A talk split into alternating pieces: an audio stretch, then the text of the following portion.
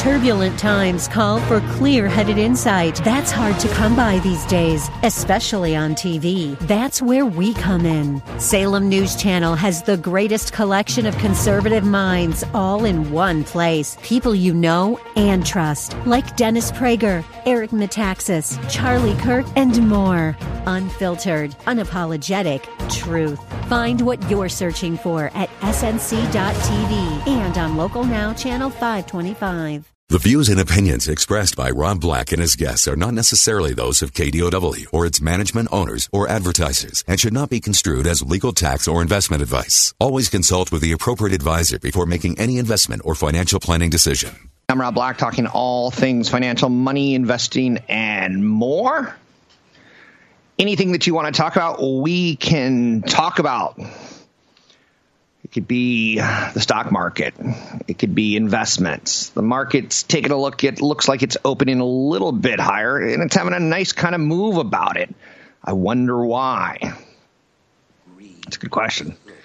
Dow jumps 250 points. Ah, when I was a younger man, 250 points felt like a lot, but I don't really think that it's so much so when the market's at a higher valuation, right? White House advisor Kellyanne Conway said on Fox News that President Donald Trump wants to meet with President Xi very soon, and that Trump wants a deal. That sent the stock market higher. Now, I'm not going to be surprised if tomorrow Kellyanne Conway says Trump doesn't want a deal. He wants what's best for America. And that's kind of where I am on the whole political talk on a regular basis. Under Armour beat expectations in the fourth quarter. Under Armour is a competitor of Nike. It invites the question what do you want to own as an investor? Do you want to own Nike, the dominant player, or do you want to pl- play the play that's maybe the counter play? Maybe it's the play that people want to invest in because they want the next Nike. Maybe you like the revenue growth. Maybe you like the margins. Uh, maybe it's the counterplay. Or then again, maybe you want to go with what you're going with. McDonald's in the news today. Speaking of competitors that are easy to analyze and easy to digest, so to speak, it may be too easy to digest. Sometimes McDonald's food, right, goes right through you, if you know what I'm saying. And oh, by the way, Bill Gates mentions cows as an enemy of the uh, of the climate, saying cow farts are destroying the planet. He said we're focusing too much on solar energy, not enough on manufacturing and not enough on cow farts. I know you're saying, wow, did Bill Gates really say the word cow farts? He did. Really? He did. You might have said flatulence, but you get the idea. Um, anyway, McDonald's is introducing some, um, how shall we say, donut sticks. Interesting, right? McDonald's has dominated fast food breakfast for years and years and years. But the competitors have started chipping away a little bit. And one of the competitors clearly is Dunkin' Donuts. Who doesn't love fried dough? Ah, dough in a jacuzzi of grease with cinnamon sugar on it? Yes, please. And that's what McDonald's is going after. Molson Coors missed sales expectations in the fourth quarter. Ticker symbol TAP. I had to do the here comes the bud, here comes the bud, he's number one. Uh, but this is Molson Coors, not Budweiser, right? I've never, ever, never had a taste for Molson Coors. Brand volume declined 2% to 92 million hectoliters. It declined 1.9% to 92 million hectoliters. I'm like, what's a hectoliter? Doesn't matter. I'm moving on. It's not my kind of investment. Sometimes that's the best and most powerful lesson I could teach you. Move on. It's not your type of investment. There's a company called Coty. their shares are up after JAB holding company comes to tender offer to acquire the company. There's a company called Ellie. And by the way, I like mergers and acquisitions. Ellie Mae. Spiked 21% of the news. The company's entered a definitive agreement to be acquired by Thoma Bravo. Now, that's two acquisitions. Wall Street kind of likes acquisitions, right? It kind of shows companies looking at each other saying, I like you. I like you a lot. You want to go out on Valentine's Day? I like you a lot. Let's get. Let's oh, let's. How much? A lot. Let's get married. So uh, investors Saw the Jolt report this morning.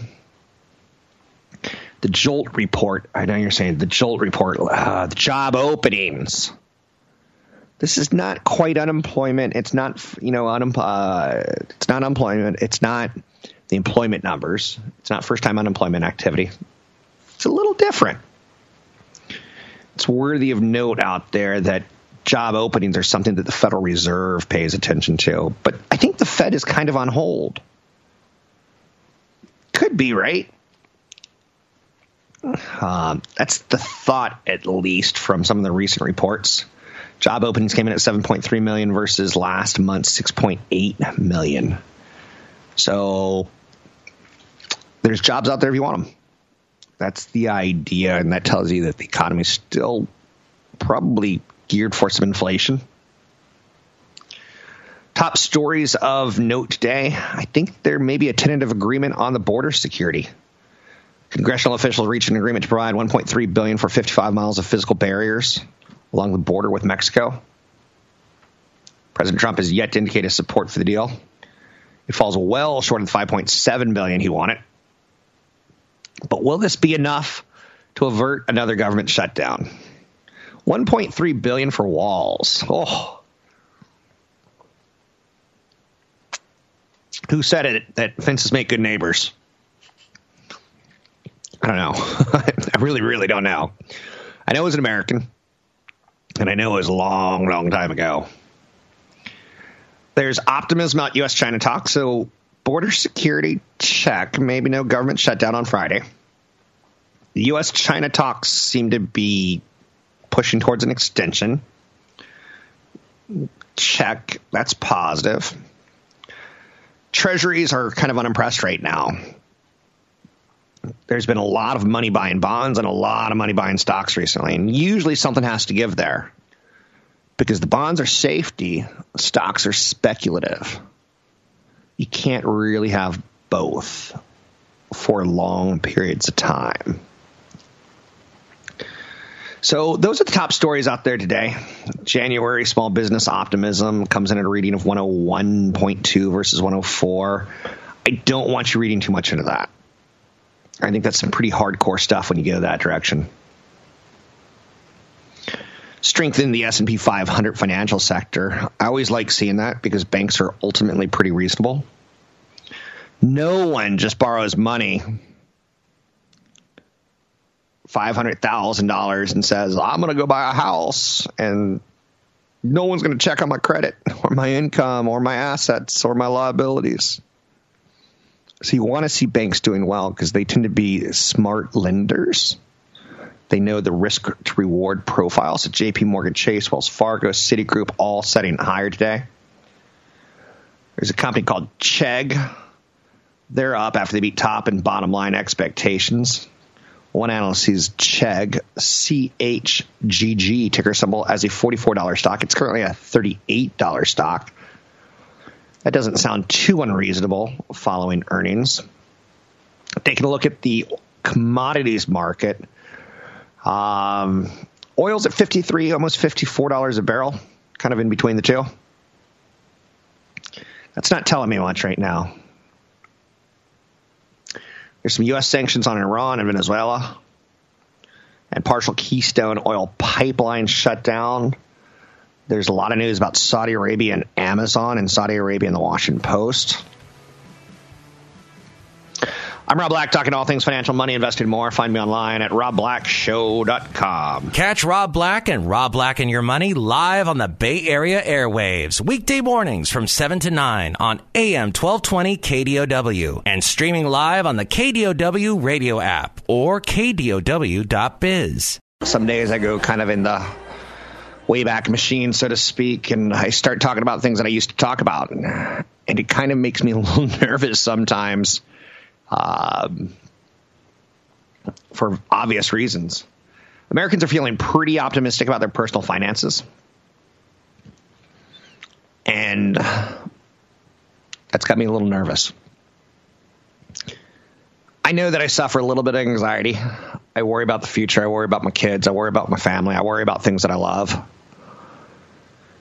When you get a set of glasses and you have eight glasses and one falls and breaks, you're like, oh, there's seven. And now with four people, that means I have to wash between every meal, right?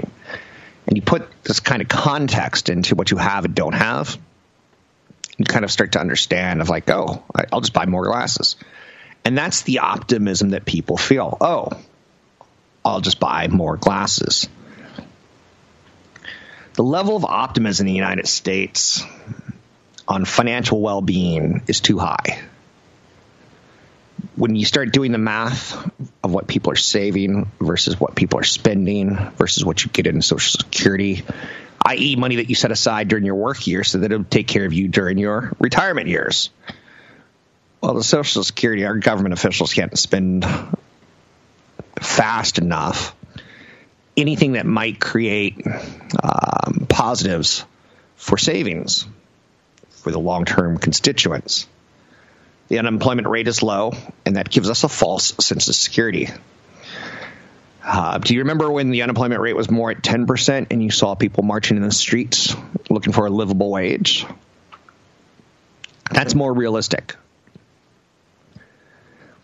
So I think I can be incredibly subjective and I can be incredibly influenced at times. I tend not to like Republicans or Democrats because I, I tend to think that they're really not looking at my issue of getting people to retirement. You know, a wall made with spikes and deterrents and it's to me I'm like I I don't care. I'm thinking about retirement. That's my issue, right?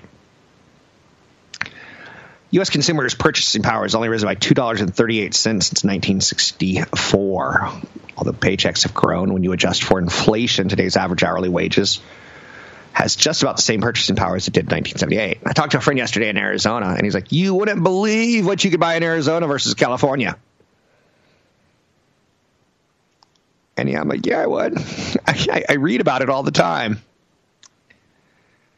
So there's a big report from Stanford that came out late last year about how much we've saved for retirement or not. The average baby boomer, um, one in three, for the average baby boomer aged 58, one in three has saved nothing. You're 58 years old and they've saved nothing. The median amount of baby boomers is about two hundred thousand dollars, which you buy a car that's fifty thousand dollars, and well, you just spent five thousand dollars on taxes, then you're starting to see how retirement's going to just bite you. It'll bite you.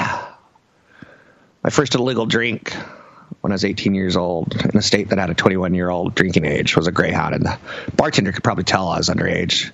And he goes, "It'll bite you." I know you're saying Greyhound was your first drink. it kind of was. Sad to say. So we have way too much confidence for where we are as a nation. If the average baby boomer has two hundred thousand dollars saved, that ain't that ain't enough. When you start talking about a million, then you can start pulling forty thousand dollars a year, maybe fifty thousand dollars a year for twenty years, right? and then you're like a 60 to 80. Okay, I, I'm starting to get it. But if you're in a state that has high sales tax or high income tax, a million dollars ain't a million dollars. It's more like eight hundred thousand dollars. So suddenly that instead of lasting twenty years is going to last sixteen years.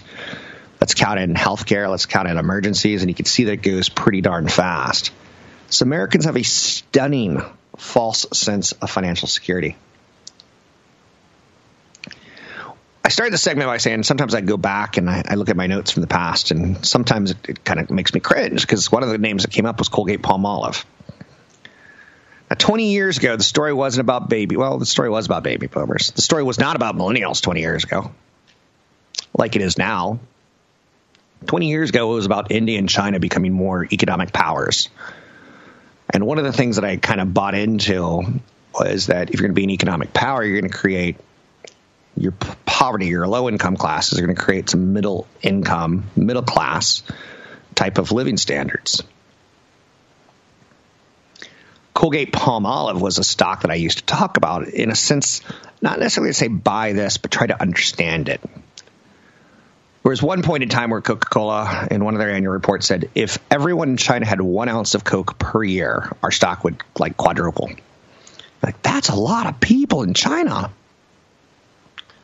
Same thing could be said on Colgate Palmolive. If you start creating a class of people that maybe want to brush their teeth, maybe put on deodorant, maybe travel, maybe have a cigarette after work because they're stressed and they see all these little things as not necessarily luxuries, but as living items, right? Chlor- Colgate Palmolive is a fine company to look at when you're starting to talk about like globalization plays. For me, Colgate Palmolive is not so sexy because I look at my uh, pan- not my pantry. What do you call it? Your bathroom? I look at my bathroom pantry, my bathroom window uh, mirror uh, cabinet. What's that thing that's mounted to the wall called? That's a mirror. Uh, and I go, okay, so now Colgate's got a new toothpaste that like makes things shine or smile better, right? And then some years they got things that make your gums better, and then some years they got things that have um, more fluoride more less gingivitis. Eh, for the United States, it, feels like it's it's kind of about marketing. Whereas Colgate Palmolive to me feels when you're talking about China and India, it feels more like you know something that you consume as a as a middle class citizen, but maybe not necessarily as a you know low income. When you look at Colgate Palmolive, you could probably take a look at Clorox and Procter and Gamble and take a look at it on a 20 or 30 year basis because it's really a global play more so than how can we get this guy to brush his teeth in the United States more. Not saying that they can't invent something amazing. Like toothpaste that you don't have to brush, you just gargle it. I don't know. Woo! I know you're saying, man, dentistry is one of your things, isn't it? It is. Uh, bad teeth are bad teeth, and I come from the English, and uh, bad teeth are bad teeth. I'm Rob Black, talking all things financial, money, investing, more. Find me online at Rob Black Show, Twitter, Rob Black Show, YouTube, Rob Black Show. Don't be shy. Want the podcast with music? Find the link to the other version of the podcast by going to Rob Black's Twitter. His handle is at Rob Black Show. Listen to Rob Black and Your Money weekday mornings, 7 to 9 on AM 1220 KDOW. What's on your financial mind? Anything you want to talk about, we can talk about. Truly anything. That's kind of what I try to pride myself on. Um, I want to get you to retirement. Bill and Melinda Gates talked about, they talk every year they kind of give us an update. He's the world's wealthiest man. And he talks about some of the surprises that he sees out there in his 2019 annual letter. He does so much charitable work. Like you can love him or hate him for what Microsoft did to small companies in the 80s and 90s and early 2000s. You can hate him for that whole shtick of every time you buy a computer, you got to license Microsoft operating system. You can hate him for the whole shtick of every time your computer breaks, you buy a new version of Outlook. I get it but I kind of nod my hat to his charitable angles. Africa is the youngest continent with a median age of 18, he said in his letter of 2019. Africa is the youngest continent. Now, when I hear about 19 year olds, I'm like, woo, they're spenders. But Africa doesn't have quite that economy, right? But should we pay attention to investing in Africa down the road like we paid attention to investing in China 20 years ago and like the last 10, 15 years on India? we had to eat some really tough decisions on China. Well, they're communism or pseudo communism, and they're not really quite capitalism. They're pseudo communist capitalism. Like it was a dilemma. And then you looked at India and you'd be like, well, everything I see on TV, uh, Slumdog Millionaire, you're like, that looks like a really poor country. I don't want to invest there. India's got awesome schools. India's got awesome politics. Yeah, they have some problems. But that's kind of a, how shall we say, a recipe that I can see that going well. The question is, can you see Africa going that well? And it's probably a little bit too early. Um, but there will be correct investments there that will unlock enormous potential of a very young continent. An at home DNA test can find serial killers and could also help prevent premature birth. Now, what is Bill Gates talking about there? And I should honestly refer to it, and I give a ton of credit. It's the Melinda and Bill Gates Foundation, and I, I think putting a woman first, it makes nothing but sense. Even though you probably associate Microsoft with the dude that ran it and not necessarily the dude's wife. Kind of like Amazon with Jeff Bezos, not necessarily his wife. But he talked about in 2018 the capture of the Golden State Killer. This was a big story in the Bay Area that goes back 33 years with crimes, and DNA helped catch them. The suspected killer was arrested by investigators after a distant relative uploaded their DNA to something like an open DNA 23andMe kind of database. That's cool. I'm sorry, but that's cool. Um, seeing that I'm not a serial killer, that's cool. Bill Gates talked about how we need to look at climate change a little different. He talked about cow farts. I know you're saying you can't make this stuff up. But he also talked about how we're building basically an entire New York City every month until 2060. 2060. If you come to my hometown, you'll look at it and you'll go, holy mackerel, there's a lot of building going on. That's worldwide. And it's not realistic to think that people will simply stop using fertilizer, running cargo ships, building offices, flying airplanes. So we need to start looking at that kind of like we look at the combustion engine, this four cylinder, the six cylinder car, and go, You are dirty. You a dirty car make our planet dirty. We need to look at manufacturing and cow farts the same exact way. This was a new one for me. Bill Gates talked about data. It can be um, sexist. And again, excuse me, Bill Gates didn't say this. The Gates said this. He expressed concern about the reams of missing data about women, particularly in developing countries. Not only is the data a worry, but the way data is collected stacks the deck against women. I, I, I need more time to process that one. The Gates Foundation talked about attending a meeting of high school boys and how they deal with their anger. Bill said he learned a lot from watching these boys, some of whom he lived had lived through tragedy and found ways of handling the anger. And he thinks we can learn a lot about processing our anger. And I'm like, okay. He admits that some of the Microsoft meltdowns of his were over the top.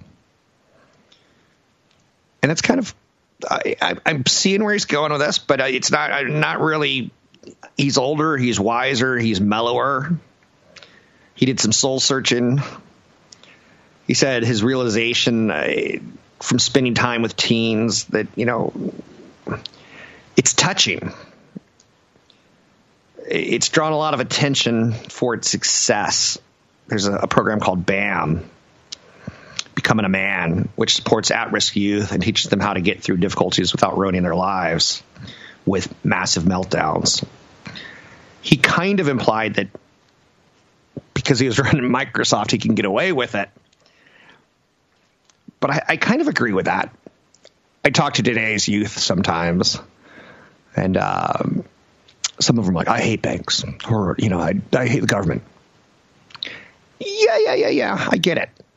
Don't let it become anger. Don't let it channel that direction. Um, he talked. I think this was a kind of a, a shot at Bill at Donald Trump. He talked about globalization being a good thing. The nationalist case for globalization. There's nothing about putting your country first that requires turning your back on the rest of the world. And he actually says if you lend a helping hand, people will admire you more, and that'll help you more. It'll draw better people to your country. It'll draw people who want to solve problems. It'll draw people that it won't necessarily say, you know, uh, if you're worried about thugs or what's the gang in Mexico that Trump keeps bringing up, M19 or something like that, MI9. I, I see my knowledge on gangs not as good as my knowledge on money, right? But he says he, Bill Gates and the Gates Foundation is trying to say if you, if you look like romantic and lovers, romantic and lovers will want to come to you. If you look like you know thugs and like bullies who lock people out, thugs and bullies will come to you and want to get in see what you're hiding behind that wall. I know I'm, I'm stretching there, but I do like the Gates for throwing this stuff out there. I, I, I dig it enormously. Um, I recently changed the the flow valve on my toilet, and I was looking at it, and there's this, this mechanism where you can screw it looser so it fills up with more water. You screw it tighter so there's less water. I'm like, I'm I'm good with less water.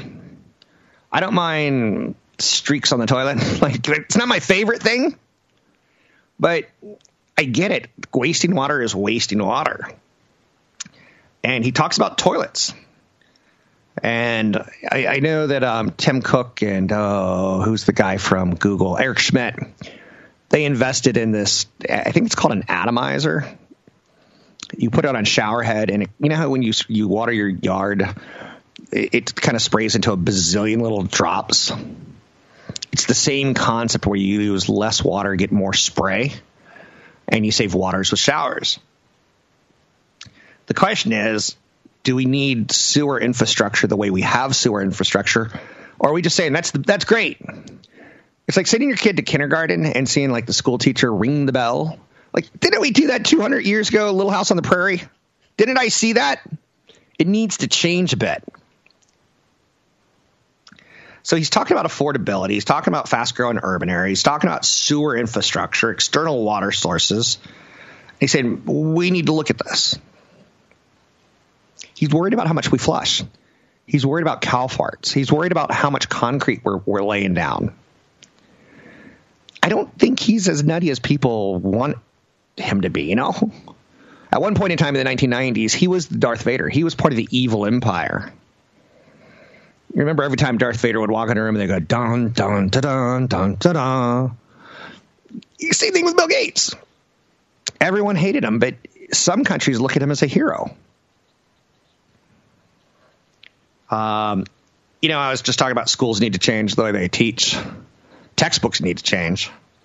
Textbooks are still like right out of the how should we say 18th century.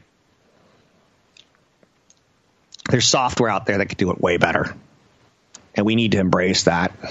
I once had a friend who she wanted to get rid of all of her books. I found that fascinating because I grew up where like if you have a library of books, it makes you well well read. You look educated. Um, Eh, now, not so much. I think we can solve. I don't think we need to cut down trees for books anymore.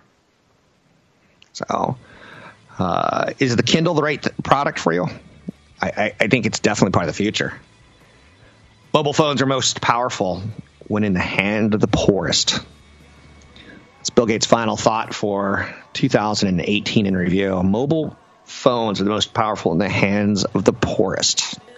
I kind of like thinking about that. Don't forget, there's another hour of today's show to listen to. Find it now at kdow.biz or on the KDOW radio app. When I look at the job opening reports sitting at a record high, I see a lot of potential for people to switch jobs.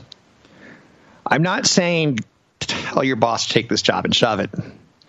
Or as Dolly Parton sang at the Grammys the other night, working nine to five, what a way to make a living. No, no, no. I'm not saying like go get another job. I'm saying now's a good time to consider it if you feel underappreciated. There's a lot of job openings out there. Doesn't mean the one's right for you. Maximum uncertainty is going to morph into one of the best buying opportunities of the year. The is not slowing the way people fear it would, whether it's the government shutdown or the wall or politics that feel pretty dirty right now the job openings and the unemployment numbers tell me it's still okay. And I get there's a lot of uncertainty with the next government shutdown and the U.S. China trade war and a weakness out there. I don't think all stocks are made the same, but I think as long as we have jobs, that's a positive thing. And the job numbers haven't weakened yet. Maybe they're not as strong as they were, say, six months ago, but they haven't shown enough weakness that you know, like sometimes you're walking down steps and you miss a step and you go, oh, and you kind of catch yourself. We're not there yet.